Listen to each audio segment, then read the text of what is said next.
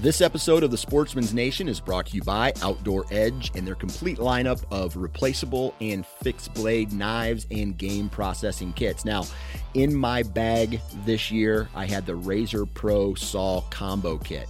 It comes in a very compact, handy carrying case, and one handle has the replaceable blade knife and the gutting blade. The other handle has the saw that comes with it. So, I use the saw to split the pelvis, and I use the gut hook to open up the cavity, and the blade to start cutting all the stuff out, right? So uh, it makes cleaning a deer very simple, very easy, and the, the knife is sharp and uh, if you've ever had to gut a deer with a dull knife, we all know how much that sucks. So, um, take a look at the Razor Pro Saw Combo Kit and uh, head on over to OutdoorEdge.com and enter the discount code NATION30. That's NATION30 for 30% savings on your purchase. Hey guys, last year was a wild year for censorship for hunters and anglers. We've partnered with the social media platform Go Wild to combat mainstream social media censorship. Go Wild was built by outdoorsmen and women and by hunters and anglers just like you. Go Wild is a free social community. Not only are your photos not censored, they're encouraged on Go Wild. Go Wild gives you points for things like sharing your trophies, gear reviews, and inviting friends. And as you earn points, you start to unlock awesome rewards too, such as gift cards, free stuff, knives, huge discounts on brands like Garmin and Vortex, and so much more. Oh, and if you create a free account, you can unlock $10 just for trying it out. Visit downloadgowild.com to get started. The Southern Ground Hunting Podcast is brought to you by Spartan Forge. It's forged in combat and tailored for hunters. Spartan Forge stands at the nexus of machine learning and whitetail deer hunting to deliver truly intuitive and science based products that save the hunter time spent scouting, planning, and executing their hunts. You can start your free 14 day trial today by visiting SpartanForge.ai and you can use the code Southern Ground. That's all lowercase, all one word, Southern Ground at checkout, and that'll get you 25% off of your purchase. You wanting to know more about saddle hunting? Well, check out tetherednation.com for all your saddle hunting needs. Tethered is for saddle hunters by saddle hunters, and they're redefining ultralight hunting. If you'd like to support the Southern Ground Hunting Podcast, you can visit patreon.com forward slash Southern Ground Hunting, or you can click on the link in the show notes of this podcast episode. We offer two different tiers for our patrons that offer a solid list of benefits. We'd love for you to join the Southern Ground Hunting community today. Again, that's patreon.com forward slash Southern Ground Hunting. And now, let's get to the show. All right, guys super jacked about this episode uh, because there's a couple different things. Our guest Jordan Pope is uh, going to be on with us today, uh, and like this dude, he's been on. Jordan, I'm talking like you're not even right here. Is this the third time that you've been on, or fourth? I think it's three. This is the third. So yes, uh, talking about turkeys, talking about deer. This episode is going to be a deer a deer episode, but um, I am really struggling to keep my train of thought on deer because um, all I'm thinking about is turkeys right now. So, uh, but we are going to talk about deer. It's going to be a really fun episode, good conversation about uh, just precision in deer hunting and being, uh, even if you don't have a lot of time to hunt, even if you don't have a lot of hours to put into it because of whatever your circumstance is, being very precise on those uh, those times you do get to hunt. So that's going to be a really cool episode. But um, this is also so we're kind of changing up uh, how we do Southern Ground Hunting Podcast, and I've got a group of guys that um, have all been guests on the podcast before, and um, or have helped me co-host at a time whenever maybe Drew wasn't available or whatever. Um, but Drew Drew's not going anywhere. He's actually supposed to be on with us today, and he may end up coming and jumping on the call at some point if uh, if that happens, it might be a little bit awkward uh, of an awkward pause or silence or something like that, but we'll make it work. Um, so Drew's not going anywhere, but we're going to add a few more guys to the team to help co-host the podcast. My desire has always been to make a podcast and create a podcast that is just as good without a guest as it is with a guest. And it's hard to do that whenever you've got just one or two guys that are hosting. So uh, I've brought in some guys who are very familiar to the show, and one of them is joining us today on his debut as a Southern Ground Hunting co host, Mr. Matthew Reeves. Matthew? Matt? Matthias? Call me whatever, man. I've been called worse.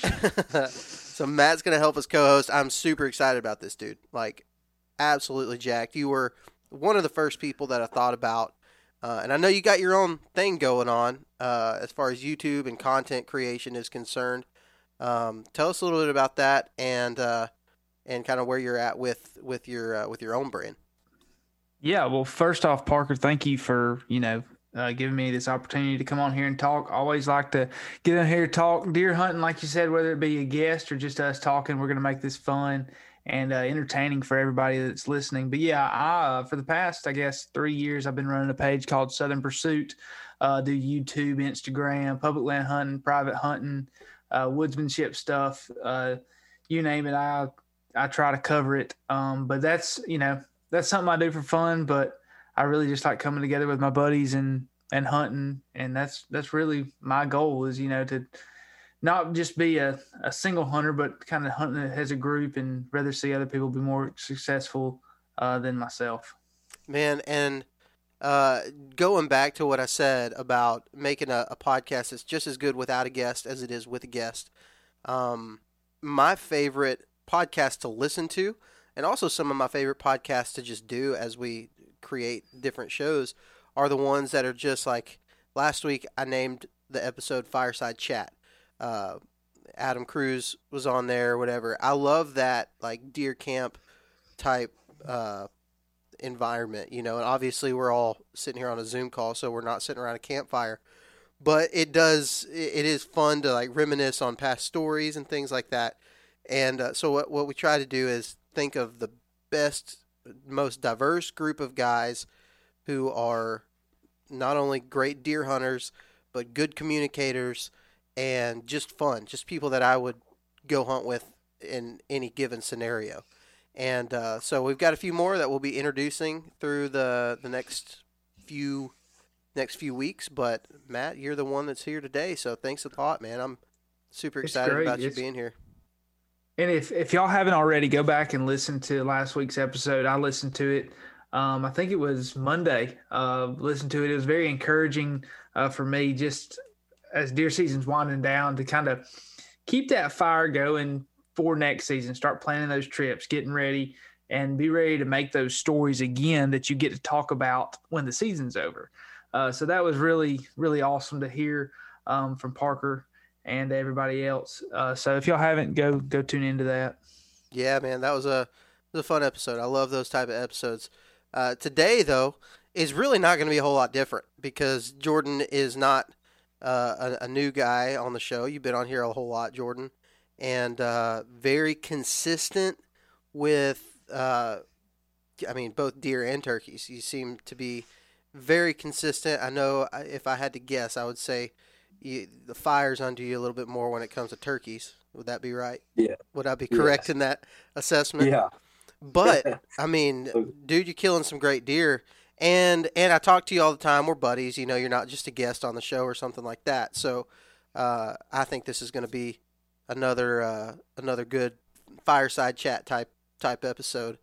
But I but I do have an agenda, right? Uh, I sound like a Democrat. I do have an agenda with this, um, because you recently, uh, last what this past weekend, uh, had a yes. pretty pretty stellar hunt. So uh, Jordan, before we get into that into that hunt, really, kind of tell us uh, for anybody who doesn't know you um, and hasn't maybe listened to the past episodes that you've been on. Tell us a little bit about uh, about who you are, kind of your your lifestyle, what you uh, do for a living, and things like that. Because I think that'll set up, um, like your season in life. That'll set up for a lot of what the show is going to be about today.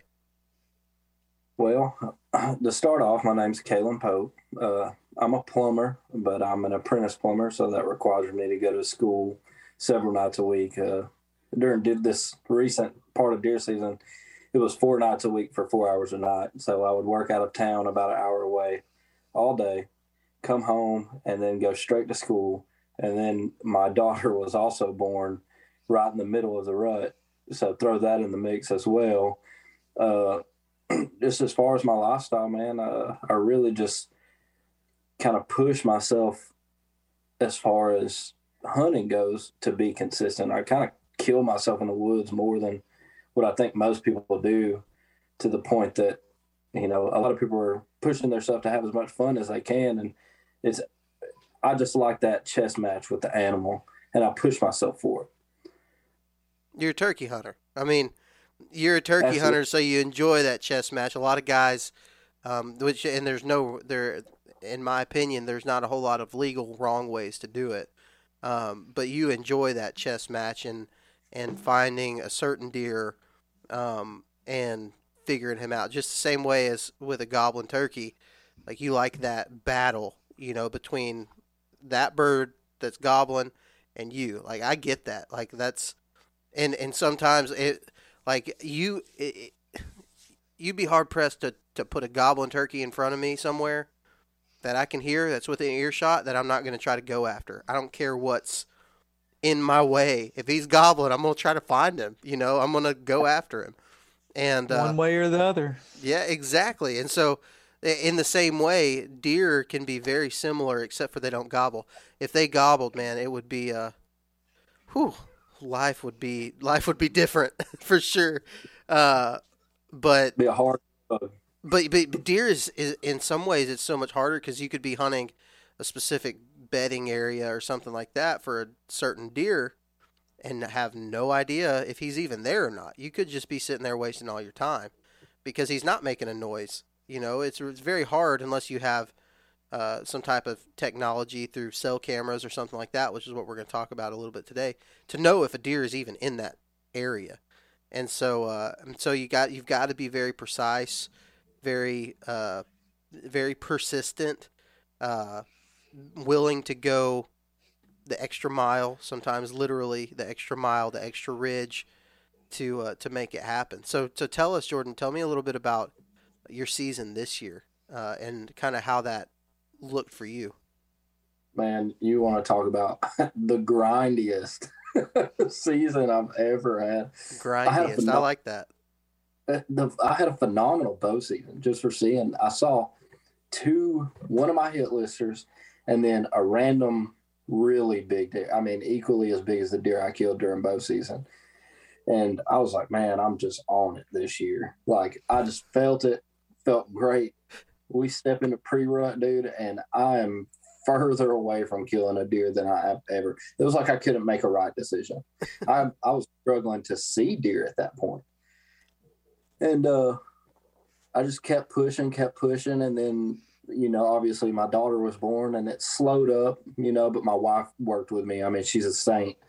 There were obviously some days that I had to stay at home and uh, help out a little bit, but it seemed like into leading into January, my luck kind of started to change a little bit. It just seemed like the deer were kind of moving better for me in my eyes because obviously, you know, you look at social media and you're like, dude, I'm struggling people are nailing them. and it, it, can be discouraging. So you're like, oh, messes with you bad. Yes. And uh, so I ended up bow hunting a place and I had a really good deer, would have been top three deer for me step out at 40 and there we had had a camera on the scrape and I thought that scrape was at 20 yards. I set up in a really crazy tree that day. It took me like 40 minutes to get up it. I, everything was perfect. It was 19 degrees. I thought he was going to turn and hit the scrape.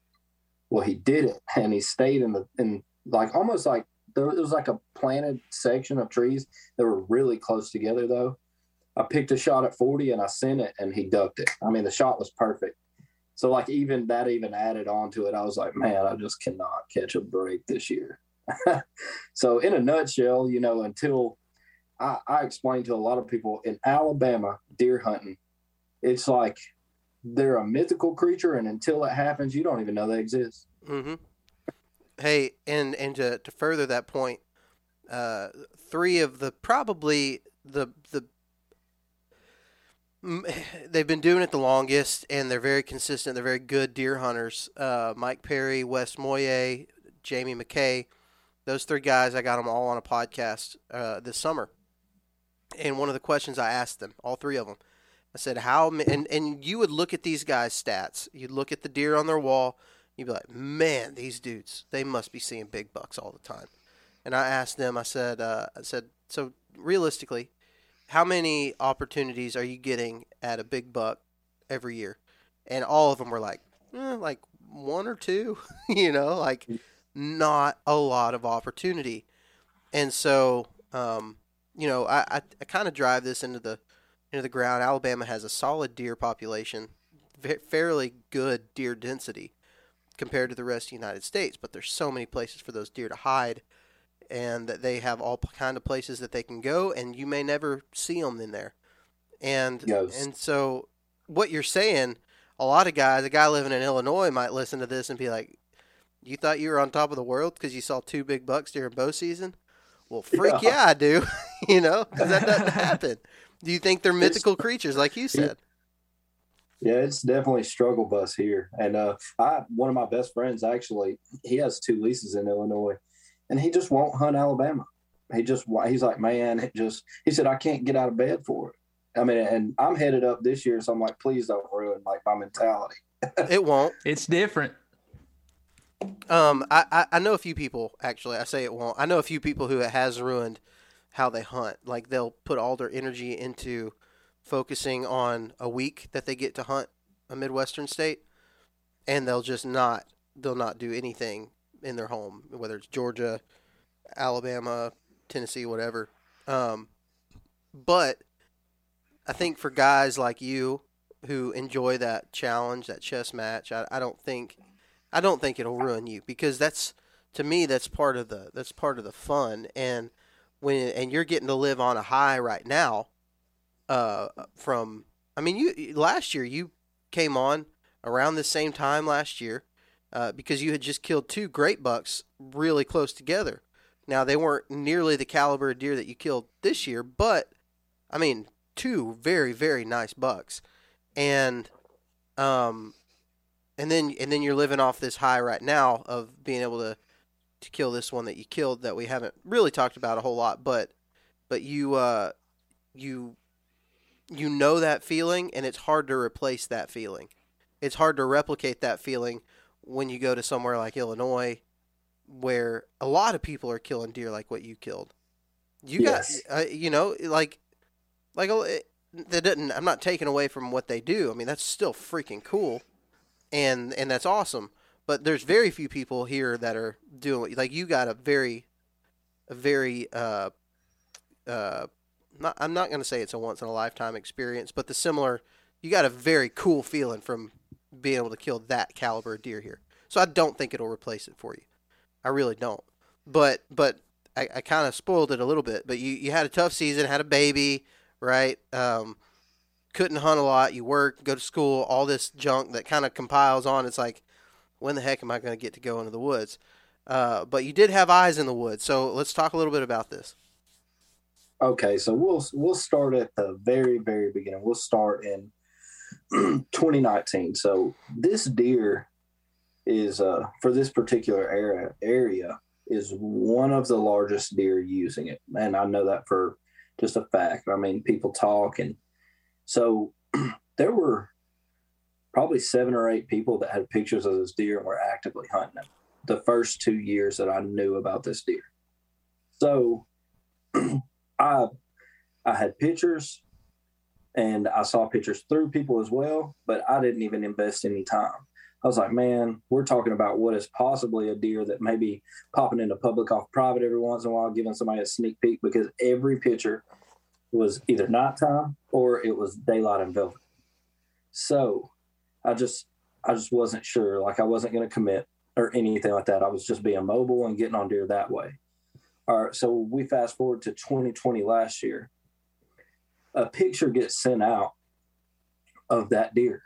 And supposedly a guy had shot him off of the road out of his truck in a cutover riding down the road. And they tracked the deer for like three days, never found him. So in my mind, a light went off like in, in the middle of the summer. I was like, man, everybody thinks this deer's dead. If this deer's alive, I'm gonna go find him because uh, from the start, I had a semi general area. We're talking about maybe like four square miles. So it wasn't that I went out and just found this deer automatically on my own. I knew there was a deer somewhere of that caliber in that area. All right. So I get into it. I hang cameras this summer, and about two weeks in, boom, there he is. And I'm immediately like kind of in shock. And he doesn't look injured at all. So I was like, man, this is tight lip situation right here. like all year, this this is tight lip. Don't tell us Because I like to, you know. And uh so I started moving and I I missed a lot. Like if you look at the way a lot of the pictures lay out, it would almost seem like, you know, I flooded the place with cameras. I ran about it was like five cell camps, two regular camps, maybe three regular camps. And they got moved pretty often. And to tell you how smart this deer was, on one of the places that I got him daylight the most, when I originally moved that camera there, there was a camera pretty close to there. The deer quit showing up for like three weeks. And I went in right before it rained, tried to wash my scent out and everything because I was pretty sure of what I was doing. So he like kind of ghosted. And I was like, man, this deer's touchy. I knew it like immediately. Well, it goes on, and I'm I'm like laying in bed every night looking at maps, just just like pulling onX up and trying to block it out. I'm like, how much is he using? Like, where could he be coming from? Yada yada yada. I'm taking into account direction and wind, and I'm I'm I'm trying to lay all this out. And to be honest, there really wasn't any correspondence.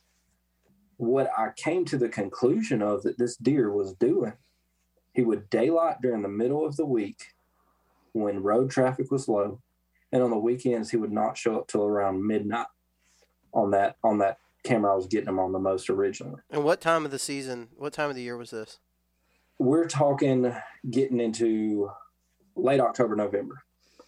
So like initially there were some velvet pictures, and then you know I started popping cameras in trying to figure out his travel routes, and there were several cameras in that time, like two or three, where I got like one picture. So he would use that travel route, and consistently through the season, there was one travel route he only used at like 1 a.m. like once every two weeks. So like you're just like why you know, and the only thing I can think is it getting towards that time of year, he's he trying to lay down sign and maybe start checking doe populations. Where are they? You know, where where am I going to lay my route at to when I get going? So we start moving in to pre rut. Well, at this point, I have a lot of cameras up. And during the summer, he had used one bed pretty consistently, like in August, and he completely abandoned that bed going into pre rut. And the other camera that I had, the first shed, right after he shed that he popped up on, he was showing up there consistently. And I'm talking about like right before daylight, right after dark, like two, three times a week. So I was like, man, he's bedding like 200 yards, like somewhere right there. All right. So at that point, I'm trying to decide do I go in and try to kill this deer with a bow if he will give me the chance? And I'm fighting with myself, fighting with myself, and uh, he daylights. And I was like, man, I got to do it. I got to go in and hunt him with a bow. I, I've got to try. So I went in and I got a really good look. You know, you see stuff in the summer and like you're hanging cams, you're kind of looking for different things, just deer sign. Once I got in there, I realized it was an absolute thermal nightmare. Like everything started like clicking together. Uh, it was basically a thermal hub at the mouth of a ridge top with a cutover, a super short cutover, all surrounding it. So he was bedding in like short pine cutover. And the trees you could get in, he was going to skyline like before he even stepped out. So I knew then I was like, man, I'm really, I'm really wasting my time. You know, this deer, and I was giving the deer so much credit. I was like, this is why he's so old. I mean, anybody that's entered this area, I mean, he just automatically knows. So we pushed forward a little bit, and he daylighted a, another day, and rifle was in. I want to know. like- I want to know. Uh, before you move on, I want to know what you did that day. Did you just back out completely, or did you hunt somewhere?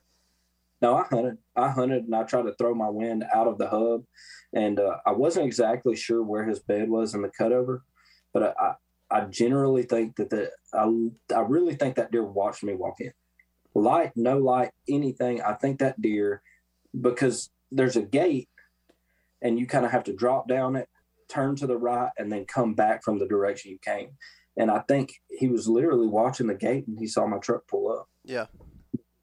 Any day that I hunted him in that general area, he did not show up till midnight that night if he showed up.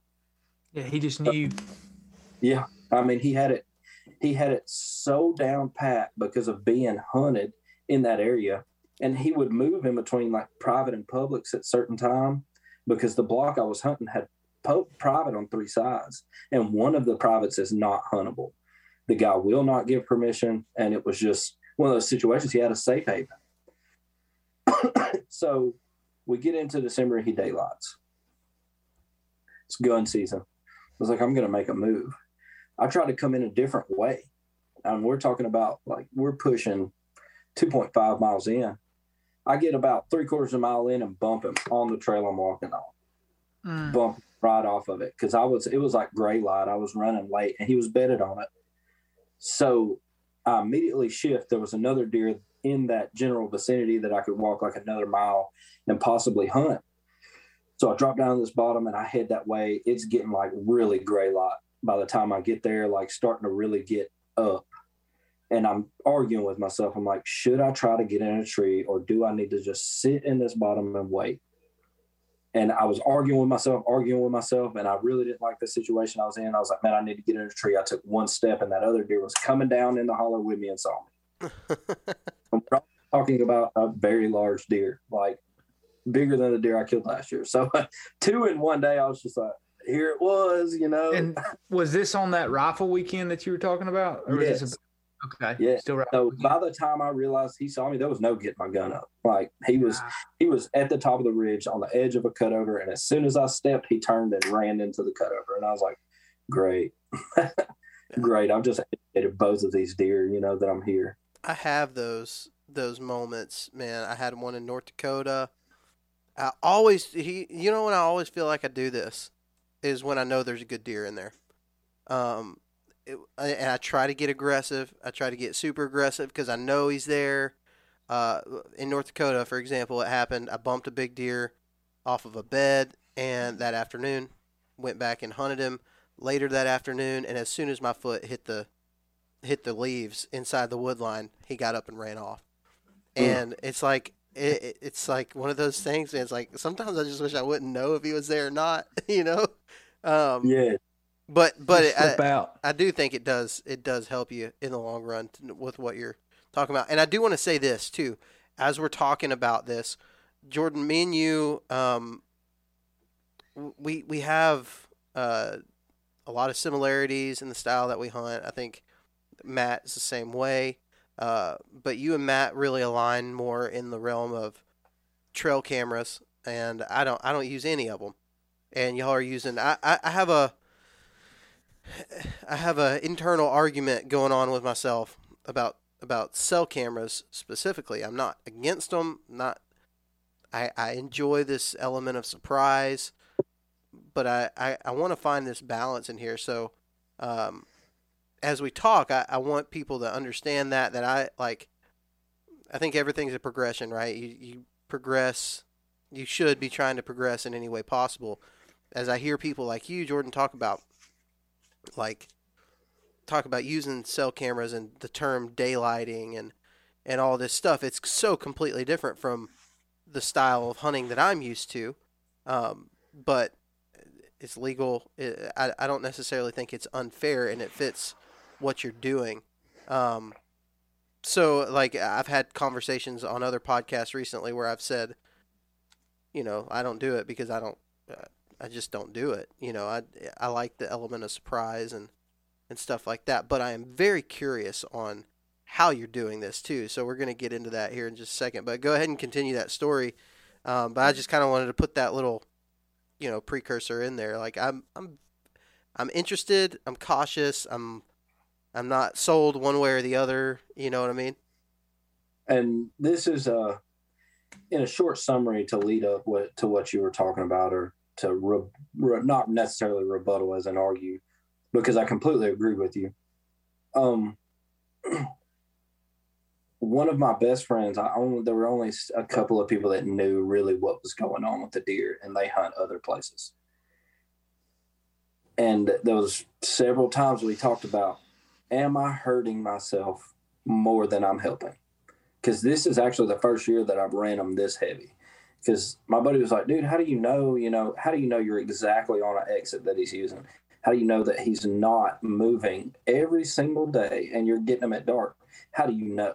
are you are you spending time elsewhere when you could have already killed this deer whereas you probably would have went and hunted anyway yeah and, and maybe and what, maybe i would have killed him because he was just going right behind the camera whatever and maybe i would have just blown him out of there forever you know what i mean yeah. like you just that, that this is that go ahead that's exactly where i'm at so uh anyway continuing on i bumped both the deer and I was like, man, I was pretty down on myself. Uh, and it actually turned out that right, like, I mean, the next day, I stopped getting any type of picture on any trail, any bed, anything. And uh, I was pretty confident in the way that I had set up the cameras and moved him because of the way that he was moving.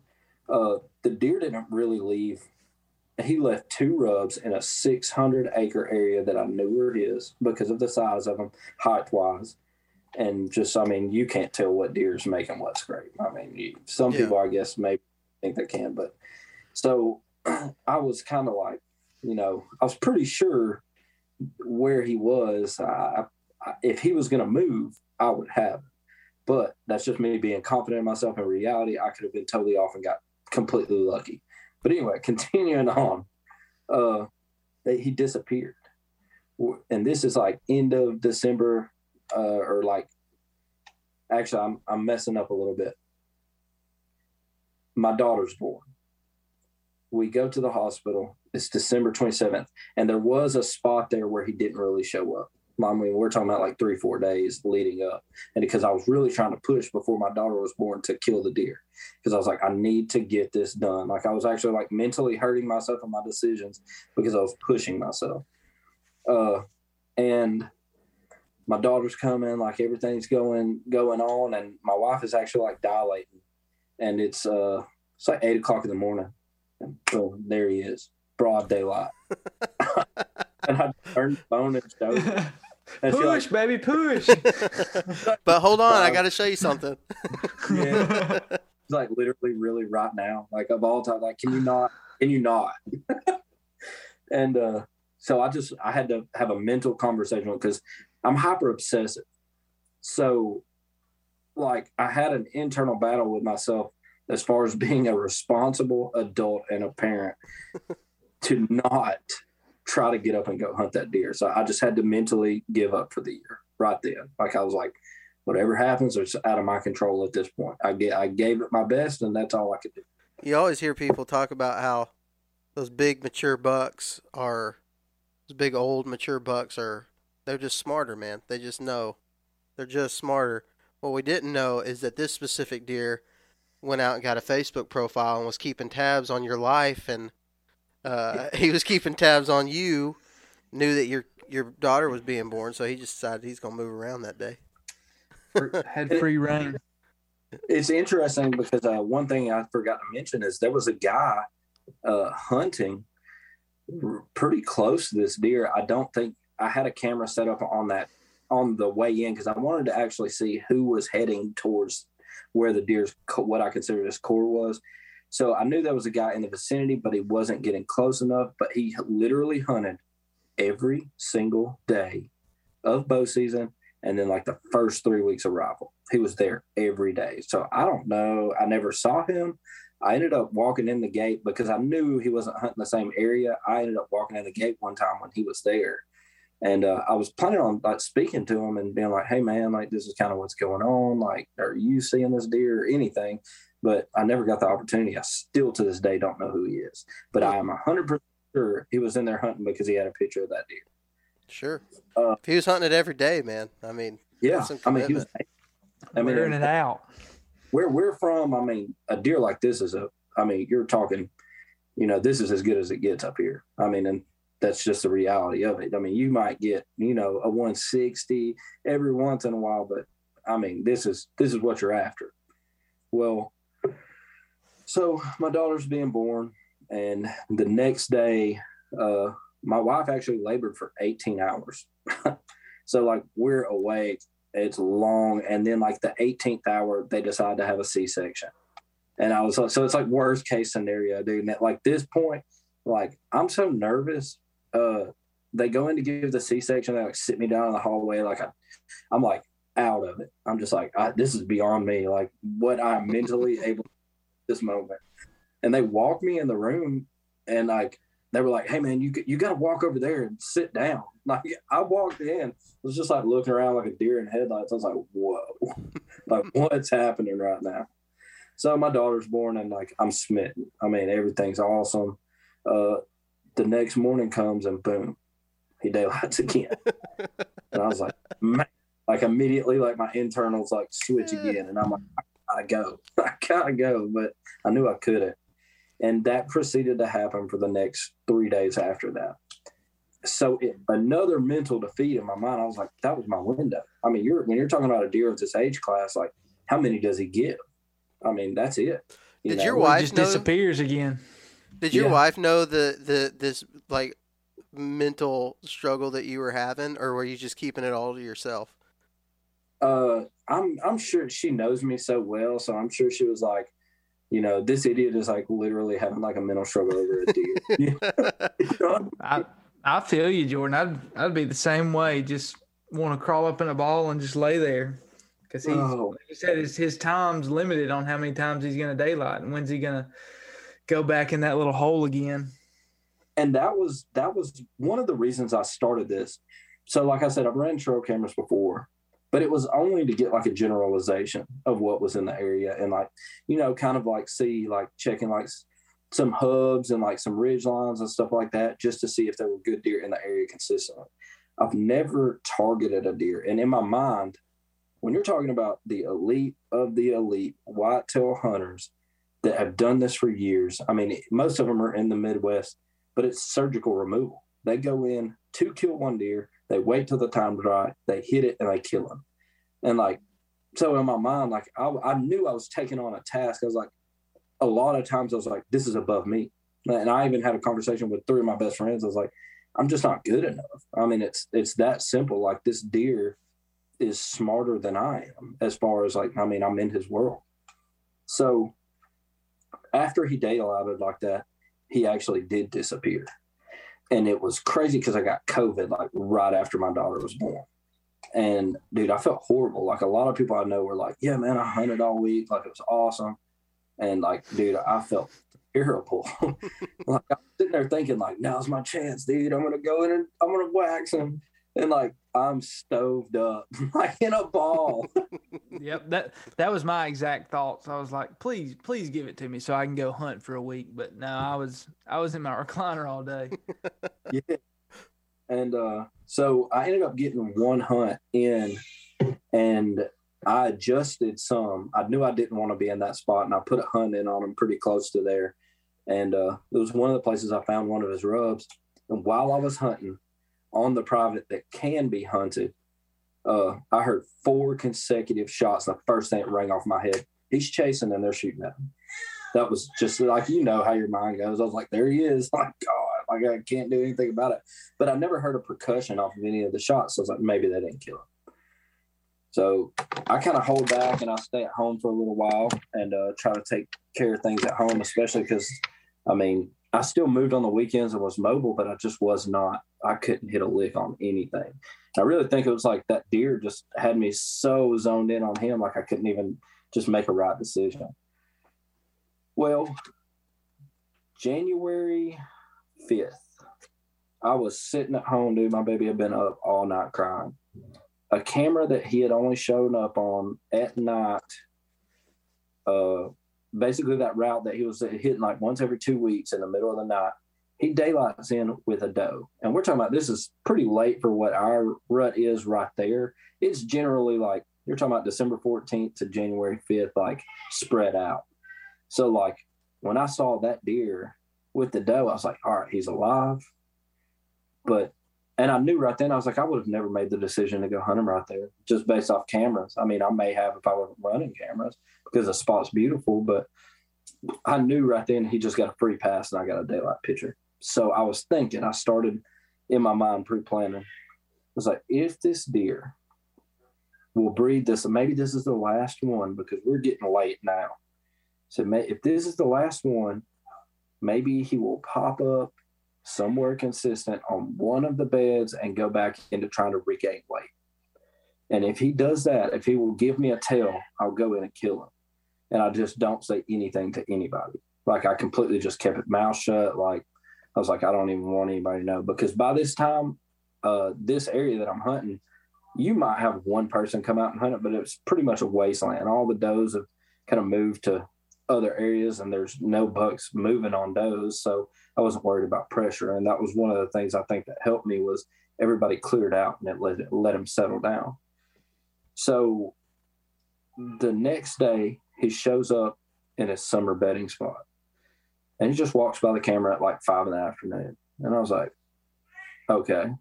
And it's funny, whenever I found that spot and I hung that camera originally, when I went in and looked at it, I, one of my buddies I talked to about it, I said, I promise you I will kill this deer right here.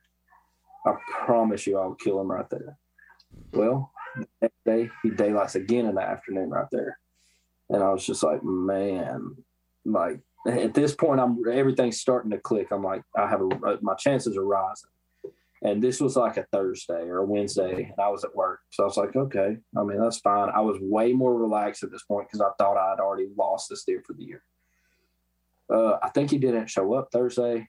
And then like Friday, he like left at like 12 and came back at three, middle of the day. So, and when he did that, I was like, I'm 100% on the bed he's using. Like I know it. The only way he's, I'm going to catch a, a public land deer like this travel in this area in this way twice in one day in daylight is I'm right on top of it. So that gave me a big confidence boost. So I was thinking then, I was like, I'm going to wake up tomorrow morning and I'm going to move and I'm going to catch him coming out of bed. Well, lo and behold, I don't know how many people have children, but my daughter had other plans.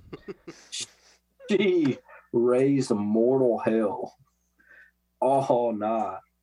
And uh, I barely got any sleep. I ended up sleeping from like 6 a.m. to 9 a.m. And uh, my wife had already told me, she was like, a couple of my friends are going to come over. We're going to go to Target and, you know, just go out in town. Like, I'm going to take the kid with us and yada, yada. I was like, okay, cool. I'll get some rest. Well, at 12 p.m., he leaves his bed. And I, it's not a great picture. Now, on this camera, there had been nothing but hogs we're talking about over five months, four months. There had nothing been nothing but hogs, one or two does, and this buck. That's it. No other bucks, nothing. So when I seen like just the body style, his head was behind a pine tree. I was like, that's him. I started comparing pictures, looking at like the base of the neck. I was looking at how much white he had on his tail. Like I was like really trying to like, is this him? And I just finally made the decision. I was like, well, dude, I'm pretty sure it's him. I got to go. And I looked at my wife and said, I got to go. Well, to tell you how little I was hunting, two weeks before that, I went and shot a hog and I actually waded through like knee deep, knee deep water at like 19 degrees and like got home miserable for like, and I was like two miles in. Like I wasn't even supposed to be trying to kill a hog and they just struck up. Well, I never washed those clothes. So like I go to put everything on and it's wet.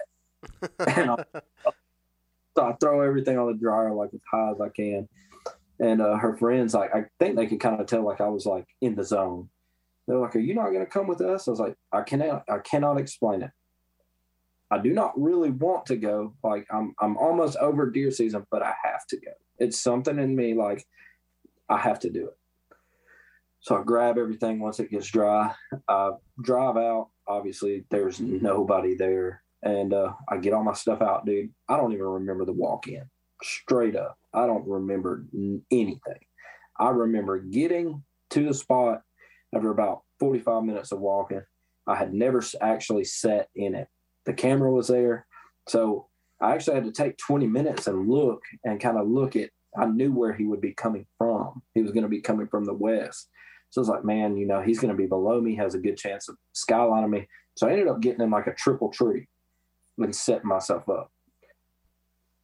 Well, I'm there and I'm talking to one of my buddies, but I was like, yeah, I made a move on him. You know, and you know, I this is it. I've given it my all. You know, I might give him one more tomorrow, but you know, I know I'm completely satisfied with the amount of effort that I have put in this year.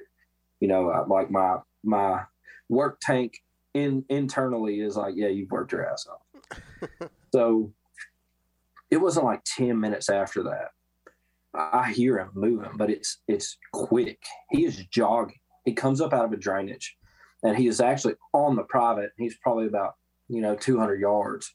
I was in a sliver of public between the cutover and the private. That's how, you know, little he was just using in that area. So, first thing I'm thinking is, I gotta, it's gonna be hard, but I have to let this deer cross the line, which is miserable. I'll go ahead and tell you right now, like miserable feeling, like you don't know if he's going to take a turn and dive back off into another drainage, anything. But I like mentally checked my wind. I knew everything was good.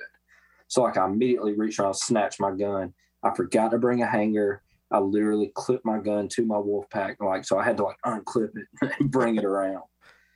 And I'm sitting down. Well, as that happens, he's probably like 60 yards from the public line. Well, I thought he saw me. And the only thing I can really remember seeing is I mentally checked off like yellow rack big G2s. That's him. That's 100% him.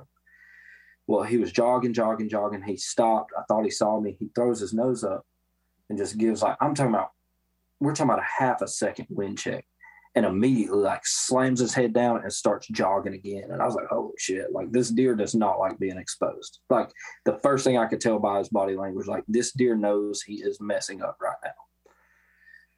So I put my gun up and I find the road between the cutover, which is everything's totally public right there. He breaks the wood line and he was quartering to me. So he was going to pass me heading into the bed at about 25 yards. So as soon as he broke the line, dude, I, I shot him like front of the neck, blew the shoulder out. I'd imagine clipped one lung and blew the other lung out. He just flopped. He just flopped. And I was just, I, I didn't, I wasn't excited. Like I wasn't like, hell yeah, dude. Like I killed this dude. kind of like, this is the craziest moment that I actually pulled this off in this way. Like I just didn't know how to feel. And I got it almost so much so that he was laying there and he was kind of in a gully. and I was like, man, a deer of this caliber, I should really be able to see his rack. And did I just shoot like a three year old and like jump the gun? Which I would have been cool with, but I was like, man, I really just think it's him. So I'm trying to get out of the tree. My aider falls off my foot. Like, dude, I'm shaking. So I'm like having to monkey myself down my stick. And like, I get over and I see him. And I just like, I just sat there, dude. I didn't even call anybody. I just sat there for a minute, just looking at him, like mentally going through all of the pictures.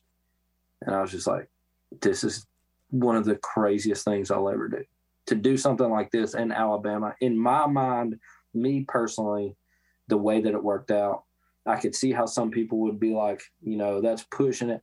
But if, in all honesty, I do not think that deer would have died by Hunter without those cameras.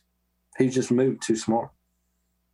Yeah, I mean, and that's that's where your story to me is not a.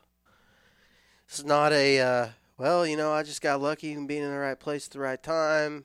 You know, there's there is definitely a a chess match that's in there within those cameras, for sure. Yeah. Um, it it it's crazy, and like you said, Parker, I I use trail cameras a pretty good bit, and I could dive into a hundred different wormholes to talk about cameras and your strategy behind it. Um, and I know you, uh, Jordan, you said you started really early in the season, kind of putting out cameras and trying to locate this deer, and you you were successful in that. Um, I've tried that. I have not been successful in that. Just I don't know. Um, but one thing that stood out to me is you said you put a couple cameras over some beds that you thought were his. How did you kind of um, put those cameras on those beds to where he wasn't alerted by you know the infrared or the trigger trigger sound really? All right. So here's there was a eureka moment at some point. So I had like two cameras up, three cameras up, and in the areas I was getting the deer, I was like going through maps one night and I realized in this cut, there's a road that you can't get to as a human.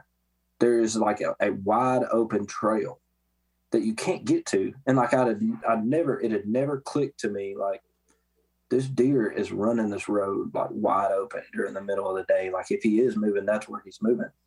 So once that snapped, because there would be little branches of road, old road that would like peter off and turn into cutover. And then it would be like a 300 yard gap to where you could get to anywhere huntable to kill him. Mm-hmm. Uh, that's where he was showing up.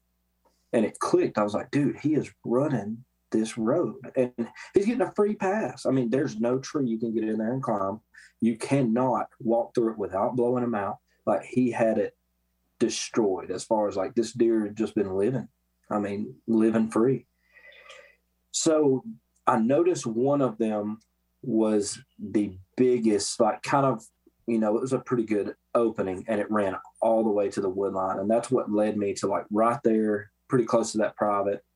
And uh, hung that cam and I knew I just everything just kind of lined up. I was like, man, any kind of pressure he would get, he should be able to hear or see anything that comes up here. But if he doesn't, it's such a tight spot. Not many people are going to risk it, you know, just knowing how close you are to private anyway. And then, you know, not knowing that there's a good deer in there. Like they're going to pull it up on onX. On onX, it literally looks like the line. But once you get in there, you actually have like a 60 yard play. Mm-hmm. So it just made sense to me. And how I hung the cameras, and I've been doing this for a while, I'll just take a stick in with me and my linemen's, and I'll climb up and uh, I just buy those little screw in that attach to the bottom and I'll bend Yeah. them back. Okay. And he, dude, he never, I didn't have him on video or anything, but not once did any deer kind of, you know, we're talking 12 foot high. I mean, I'm sure they might have heard a click, but they were just like, squirrel. what, what? Yeah. What are they going to look at at that point? Okay. Well, sweet. And what what kind of cameras are you using? Like as far as your cell camera setups? I use the Tactacam reveals, and the reason being is like, and I tell like my buddies this like, pictures of deer are cool. Killing a deer is a lot cooler. I don't really care like what the quality is. Like they're decent enough quality that I can go, oh, that's him, and that's all I need to know. Right. So that's where like I come in on that. Okay. Yeah. I use the uh well these aren't cell cameras, but I use the Tascos and that you know, they're like the twenty five bucks and you can just barely make out the image of a deer, but that's good enough for me. Mhm. Yes, and I had three regular Tascos in there. Yeah. I wanna know. I like using those. I want to know. Uh, so so you were hanging it. You, you said you had like five different cameras, and I want to know how you kind of broke down. Like this is where I always struggle with trail cameras, especially with a specific deer like this. You know, um, like I've gotten big like so I have some some trail cameras. I don't have any cell cameras, but I've got some trail camera, just regular one. Um, like maybe five or six of them and I don't ever use them. Like they literally just are sitting in a box because I don't ever use them. Um, I get them for Christmas like every year, and I don't ever put them out uh, because I feel like uh, I can tell you a general area of where I could go in and potentially get a shot at a deer, but being able to pinpoint it to one like tiny twenty foot spot is a is a different story, and so I feel like it's going to be a waste of time. I want to know how you were precise and where you were putting them at. man and it's kind of crazy. I think that that area specifically you know once i realized who was running that road that was his tail. It told me everything i needed to know and i didn't know for 100% but in my mind i did. I was like that's it. Like i know he's doing that. So when i shifted those cameras that last time it was just like domino effect boom boom he's coming out he's exiting he's exiting so like in a very large open block of woods what I did, I would have struggled a lot more with. But like in the beginning, before I made that assumption, I just I did not apply any knowledge that I had previously gained. I told myself I'm gonna let the deer tell on itself. So I took the direction that he was coming from, and dude, I would just find drainages that I thought that he would drop at some point, and I was trying to work my way closer to where I thought he was bedding, which ended up being right, but he was actually turning a corner in there. So I was headed the right direction, and I think I still probably would have killed him without coming to the conclusion he was running that road, but it would have been way further down because that's where he ended up he, he ended up coming from anyway. He was running this one finger really hard and it's full on public right on the corner of that private. So he could drop in this drainage, get up on top of this ridge, drop back into that finger and get to the other private. And it's so deep that nobody's gonna hunt it. What I find interesting is that this buck, which was did you say he was eight and a half? He was so originally when I pulled up with him, I kept him overnight. Uh, there were two biologists there, and obviously, I mean, you know, I can't really say what I'm about to say, but sure. he had to get checked. Yeah. And uh, they opened his jaw and they said six and a half. Well, I was like, I want y'all to look at this. So I pulled up pictures from 2019, and like, I'm sure you've seen the picture of tank body. Mm-hmm. Like, the deer in 2020 had a split G2 he was about 155, 160 inch deer. So he was smaller this year. I know most deer peak at around seven. He looked like he was five or six in 2019. So once they saw the pictures and I explained everything out to them, they were like, dude, that teeth are not always accurate, and that deer is absolutely over seven. Hmm. That's interesting. And, and oh, so, man. so what I think is interesting about this is that it seemed like the deer had some very repeatable actions, and depending yeah. on which part of the season it is, and and typically down here in the South, you don't find that with most bucks. They'll just because there's so many good bedding opportunities for them. Um, you know, one ridge, you know, 300, 400 yards away is going to be just as good as the other one. So if he just happens to find himself over there, a lot of bucks are not going to use the same beds over and over and over and over again.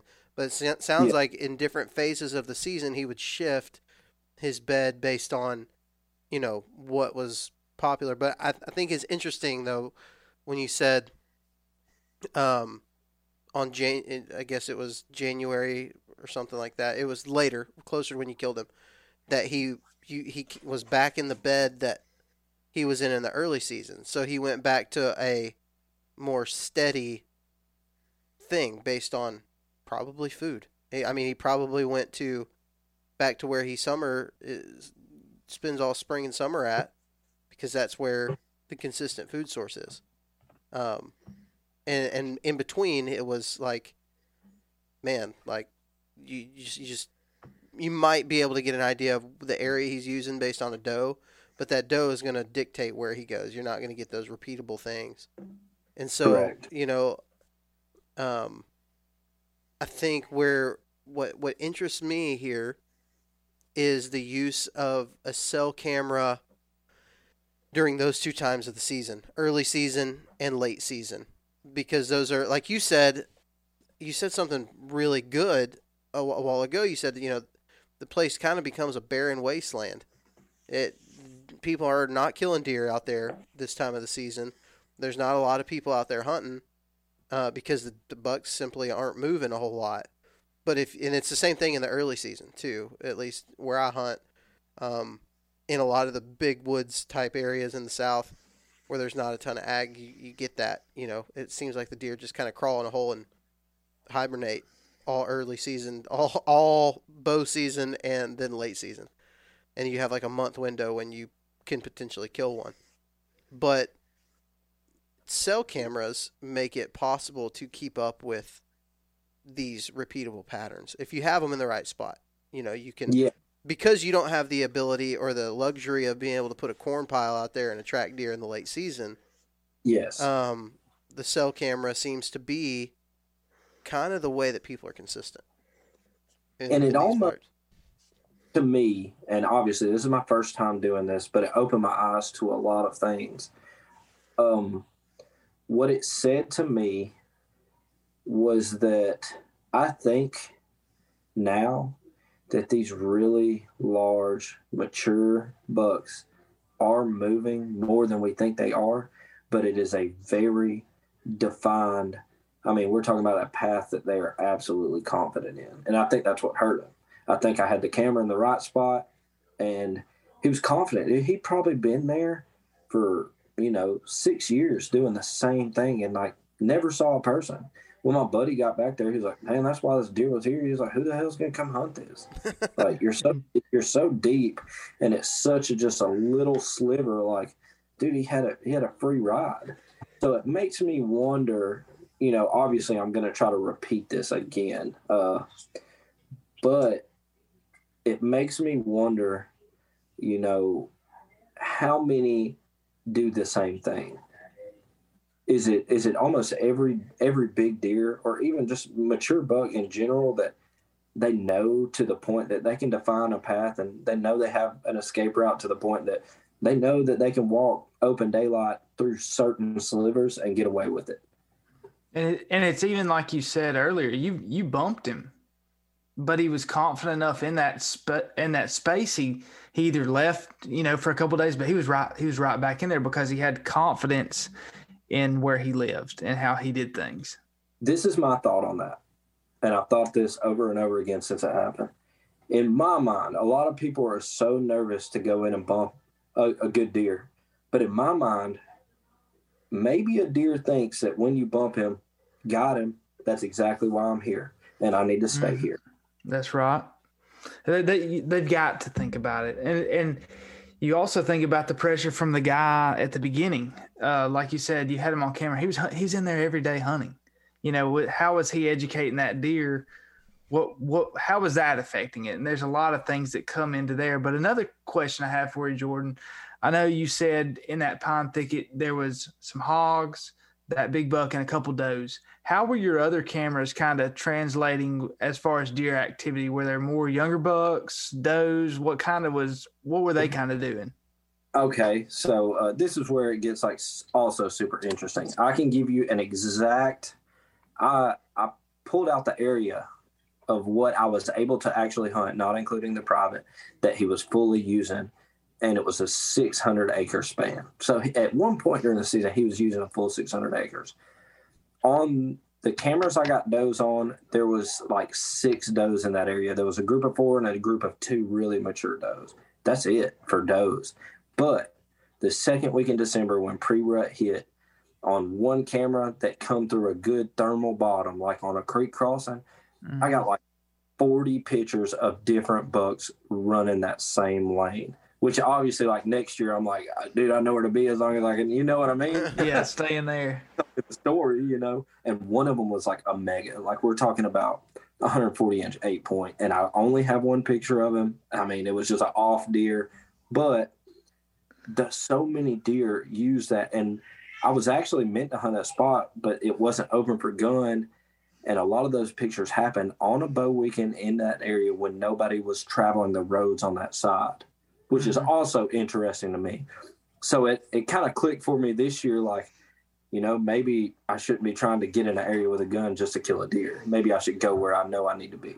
Well, mm-hmm. I'm right. wondering uh, when I see your trail camera pictures of this buck that you shared um, on your on your Instagram, and then uh, hearing you talk about it, it sounds like you didn't kill him on a creek crossing. It sounds like you killed him in a more awkward maybe type like not like you look at it and think there's going to be deer here, but you could yeah. look at it and say this is just right for a big giant mature deer. Yes. Big knob, high ridge, dumping into a, a cut. And it's like almost like until he's right there, you're not going to see him. And you're probably and not going to see a lot of other deer, right? No, that was the exact thoughts going into the area. And I tell a lot of people that ask me questions this often because I've walked so much and seen so much now. I hunt nowhere near sign. I literally, like, when I see sign, I almost don't even pay attention to it because I, I think our deer are so smart, or a deer is so smart, and I may give them too much credit. That do you think that a coyote isn't smart enough to camp a scrape? You know what I mean? So mm-hmm. why would he do it when he has all of this area that he can hide in? Why would he not, you know, just like that pattern people, they're probably pattern predators. So my thoughts on that are, you know, a deer may be smart enough to know that where he's leaving his signs are probably nighttime travel routes because these places that I've killed good deer, there's none. There's none. Same. I, I have the same experience. I, I don't see, I don't see a lot of really good deer where there's a ton of sign. It's usually something else. It's usually some type of terrain, vegetation, something like that, which which points me to it. Sometimes sometimes there's sign around it. You know, um, sometimes I might go in blind and not even know there's sign around it. But I, I remember talking to Nathan Killen uh, two summers ago about specifically about hunting mountain bucks, and he kind of explained something. And, and this is one of those like things that he kind of probably just breezed over, but it was so big in my mind. I was like, oh my gosh, that's the whole point of this podcast. Uh, he was like, big giant mature bucks aren't going to be they're they're not going to be in all the big sign on the on the flat on the acorn flat of the ridge where you got two and a half year old bucks making scrapes and you know throwing down all this big sign. The big buck they're not going to be far because they're not going to be a long ways from the general population of deer, but they're going to be off of it. They're going to be off of those trails. So thinking about your situation, it it just very much seemed like it was an awkward spot, you know, to to to set up to set up, but uh, not only that, to set up a trail camera. Like yes, like it seemed like a weird a weird spot. So when you talk about precision trail camera placement for big bucks for mature deer, what about that specific spot said that specific awkward, weird, not going to get a lot of deer on it spot? What about that like made you put it right there? The trail going into the cut. So that It was- so that that road that you're talking about or that that cut trail. with the way that it opened up compared to every other trail around that cut that I knew he was he was living in, it was just a it was a highway.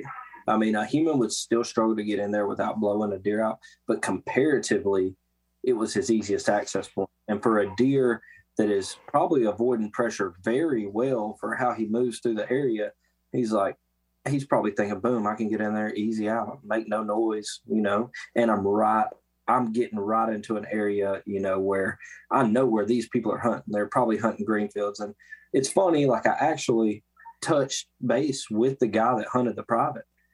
And I sent him a picture of the deer. I said, Do you have this deer on camera? I was obsessed at this point. Like I had to know like what he was doing.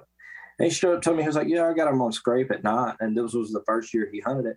And I ended up talking to him, dude. And we sat down and looked at my onX, and he was pretty much like, dude, the amount of homework you've done on this deer, like you deserve to kill him, pretty much.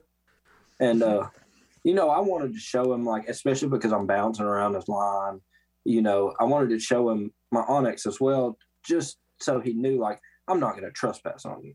I'm not going to shoot this deer across the line because I've got to win the war anyway. I have to get him to make the mistake legally. Yeah. And uh, we we ended up talking about it a lot. And I called him right after I killed the deer and I was actually I was so deep. I was like, "Hey man, like, can you bring a razor up here or something?" and he was stoked. He was on his way to the hospital with stomach virus, and he was like, "Dude, awesome! Like, I'm, i knew you were gonna kill him." And he asked me where I was, and I told him, and he was like, "Look, dude, like, we need to go walk the property during turkey season." Like, we we gained a good relationship out of it, and I'm not encouraging people to do that because there was also a guy who had seen my truck parked there on the public that owned a piece by it. And he had told that guy, the guy ended up telling me, he said, man, he's walking his property every day, like trying to catch you trespassing or something. I said, well, he can walk it every day. I mean, he's, I'm not doing anything illegal, you know? So, but that just tells you, you can get two totally different interactions depending on the, the person's personality. Yeah. Yeah. And thinking, thinking about, um, going into that kind of precision stuff, I think the part where I would probably get thrown off, maybe Matthew too. I, I don't know. You might be you might do the same thing, but is the shift. It sounds like it sounds like you you cast a wide net at the beginning, and then you start shifting and and moving and going closer and closer and closer to where that becomes a part of. I mean, that's the precision, right? That's the that's the okay. We're getting into killing time. I need to know exactly where he is and so you're just kind of casting that wide net and um, and then going closer and closer and closer. And I think that's for a lot of people. They'll leave the same trail camera up on the same tree, and if they move that trail camera, it's because they're moving it to a completely different area. You know, Correct. five miles down the road because they want to check out another area, and they're not using it to focus in on one spot and to break down one spot. But what it sounds like it happened for you, maybe I'm wrong, but it sounds like what happened is you cast that wide net and you gained some intel for other deer and other potential potential spots because you cast that wide that wide net and while you were hunting a specific deer, you were in the process, you gained some intel. Matt, do you And- go ahead. Go ahead, Jordan. real quick, like to the point of uh, just to kind of tell you, like there is also a very large deer use in this area, but it's almost like two opposite ends of the 600 acres. Like one's leaning more towards one private, the other's leaning more towards the other private. And like I didn't have a lot of time to invest in that deer. He's also three, and I think he's going to be a giant next year. He's already like 22 inches wide, but it told me from what I know now, like I've gotten one daylight picture of him and uh, one right at daylight, and then like three nighttime pictures. Now I immediately know like I'm nowhere close to killing that deer. I've got to I've got to figure out where his core is and start adjusting as soon as I get the chance to to get closer. You did that a little bit, Matt, this year, kind of, in that you took one area and really tried to break down. Like, like I think about 600 acres. When I was a, when I was a 16 year old kid, you give me daggum 600 acres to work with. That's a ranch, man. Like that's Yeah, a lot of land. You know. Yeah, you could all that's that's your family property, you know. That's not a small piece of land. So you're learning that even though you were just hunting that one deer, Matt, you kind of did the same thing this year. Uh, yeah, really I, breaking down. I one. had a, I had a deer from last year that I knew was there, was in the area, and he showed up every year, like right in mid-November. Did the same thing this year, and I just said, "Hey, I'm gonna deploy cameras, figure out where he is." And you know, I had a cell camera, and I had some other non-cell cameras that I just let soak. They're still out there. I've got to go back and check them. Um, but I kind of I, I honed in where the deer was. Never got to his core area. I knew kind of his travel route where, where he was cruising and kind of how he was working, but he ended up getting killed two miles from where I had him on camera um, and where I thought I could actually kill him. So, you know, as much work as you can put in with these trail cameras, these deer can change overnight. They, they can go five miles in a, a day and be gone. Um, it's just staying on top of them like you did, Jordan finding that area where he's comfortable and staying there in them.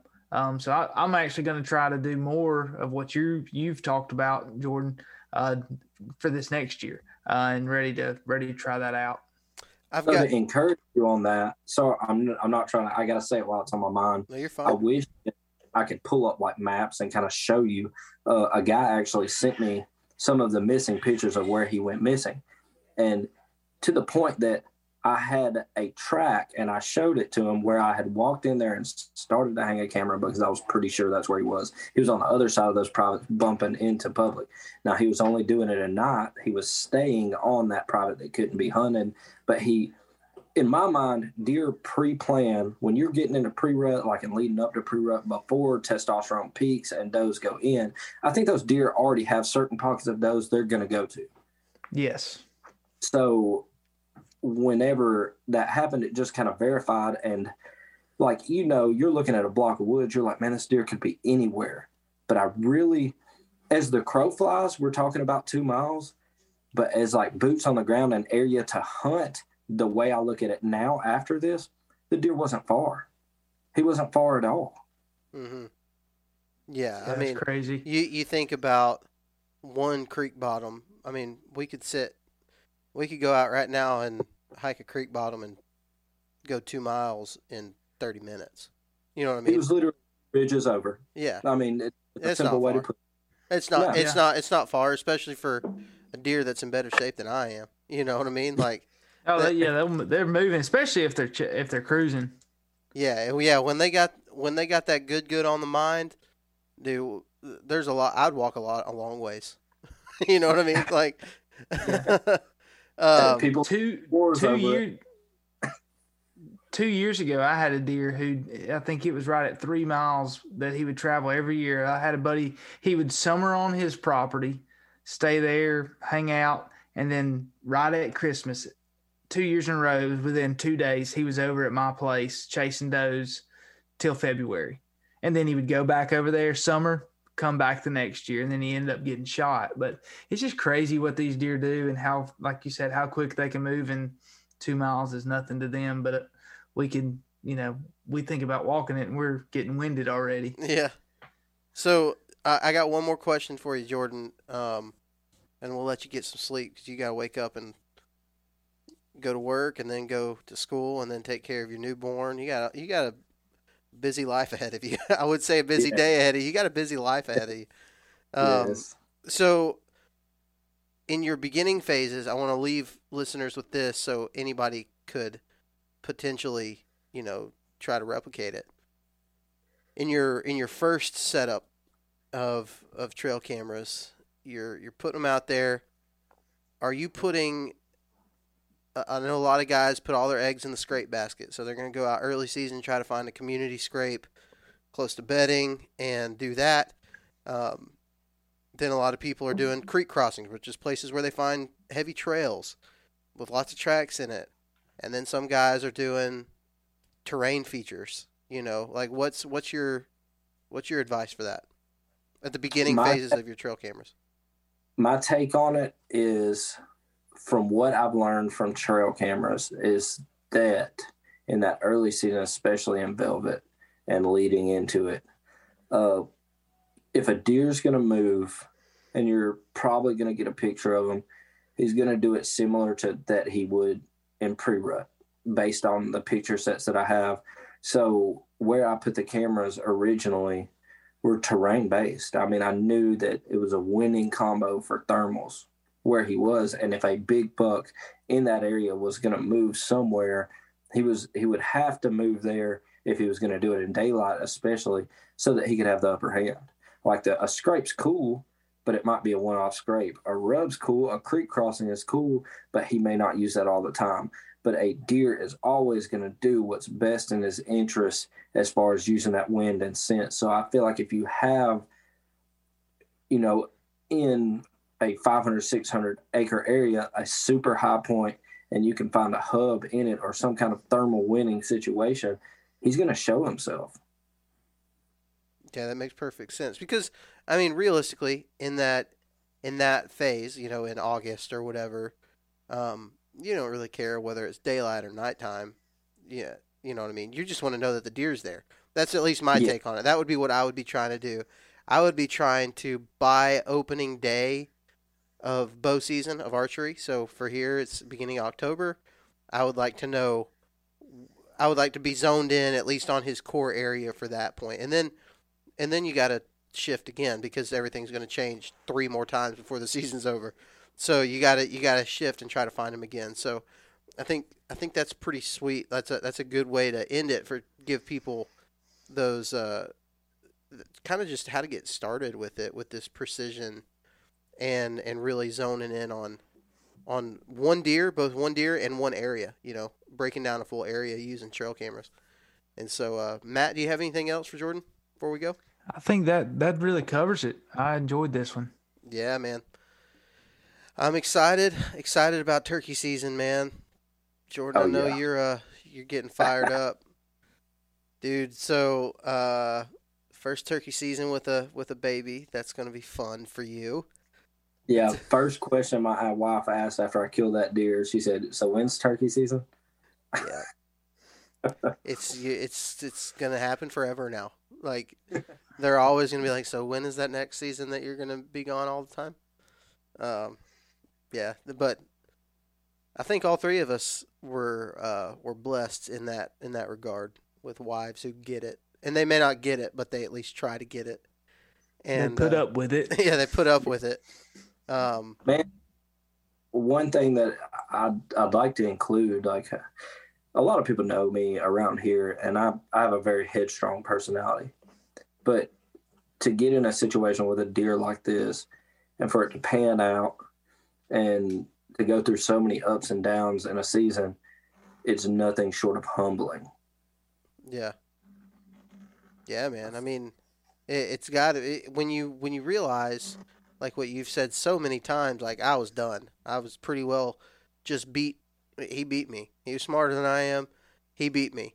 Um, you were able to kill him, but man, the things that even if you didn't kill him, the things that you learned about Yes. how smart uh, an eight and a half year old buck is, like that's Incredible. that's worth it. You know, I mean, you got an experience that I know very few people that have killed eight and a half year old deer. Um, in Alabama. yeah, in Alabama, in a place where, I mean, there, there's, there's very, I hunted just for an example, as an example to you, I hunted in Mississippi, right across the state line of Alabama. Um, I mean, right across the state line. There were trucks everywhere. I passed public land in Alabama. There were trucks all over the place. I get to Mississippi, nobody there, not a soul there. Um, the hunting pressure here is just I, I don't know what it is. There's just a lot of it. And and it's hard to find a, a big buck like that. But they are there. They're there. I mean and I think I think utilizing some of these tactics would uh, would show people, you know, if you if you learn this this aspect, and it is very much a learning game because you can't just go hang a trail camera over any tree, you know, whatever. You've got to you've still got to understand how deer are using the area, um, but it can really really help you in in understanding the quality. I think that's more more than anything in just a transparent way. I, I'll say this. That's why I want to use trail cameras is just to know the type of deer. You know, I Yeah. I I I shoot plenty of decent bucks, you know, bucks that are and I've killed some that are good bucks, like really nice bucks, but um I think knowing the the caliber of deer that are in an area kind of forces you to lay off a little bit, you know, and it, it encourages you to to really see what you can really do. So, And- anyways, for me, going into all this, when I first started doing this uh, on public land several years ago, I gave myself a five year plan. I'm a very methodical person in the way that I do things. I, I like to have a system and a plan. I gave myself five years to kill a good public land deer. We're talking like 120 plus. It just so happened I bow hunted the first year, saw a mega. The second year, I was able to get it done. Uh, so I was pushing myself to elevate myself as a hunter, and I think it was just that want uh, to go to push myself to grow, not to be, not to settle. You know, there's a lot of days you walk in the woods and you're like, man, I might take it easy today, and I would get in a conversation with myself and be like, dude, you're a slacker. Like you're gonna man up. It doesn't matter if you have to wake up at three in the morning the next day. You're here now and you're gonna man up. So and it's it's just that drive to to grow. I want to grow in all things that I do. And I, I feel like if people will adopt that and go even putting out trail cameras, like talking about a starting point, when I go back and look at it, the best place to kill them was the hardest place to get to. mhm, So, you know, take that into consideration as well. yeah, Don't slack. Just go ahead and go. Jordan Pope, everybody. I mean, that was. I feel like I just listened to David Goggins give a, a motivational speech right there. I'm hard on myself. You got to get hard. Ah, you got to I'm want waking it. up- I'm waking up at three o'clock in the morning. I don't know what I'm doing, but I'm waking up at three o'clock. Yeah, I'm gonna. I'm gonna get up. I'm gonna be there. I'm gonna be ready. If a deer runs That's into my backyard at three o'clock in the morning, I'll be there. Pow, he gone. He's dead. Not really. Dude, I if he against the myself a law. lot.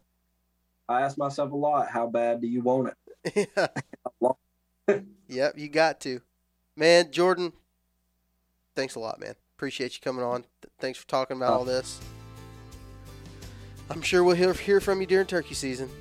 We're going to have yeah, I to. hope, so.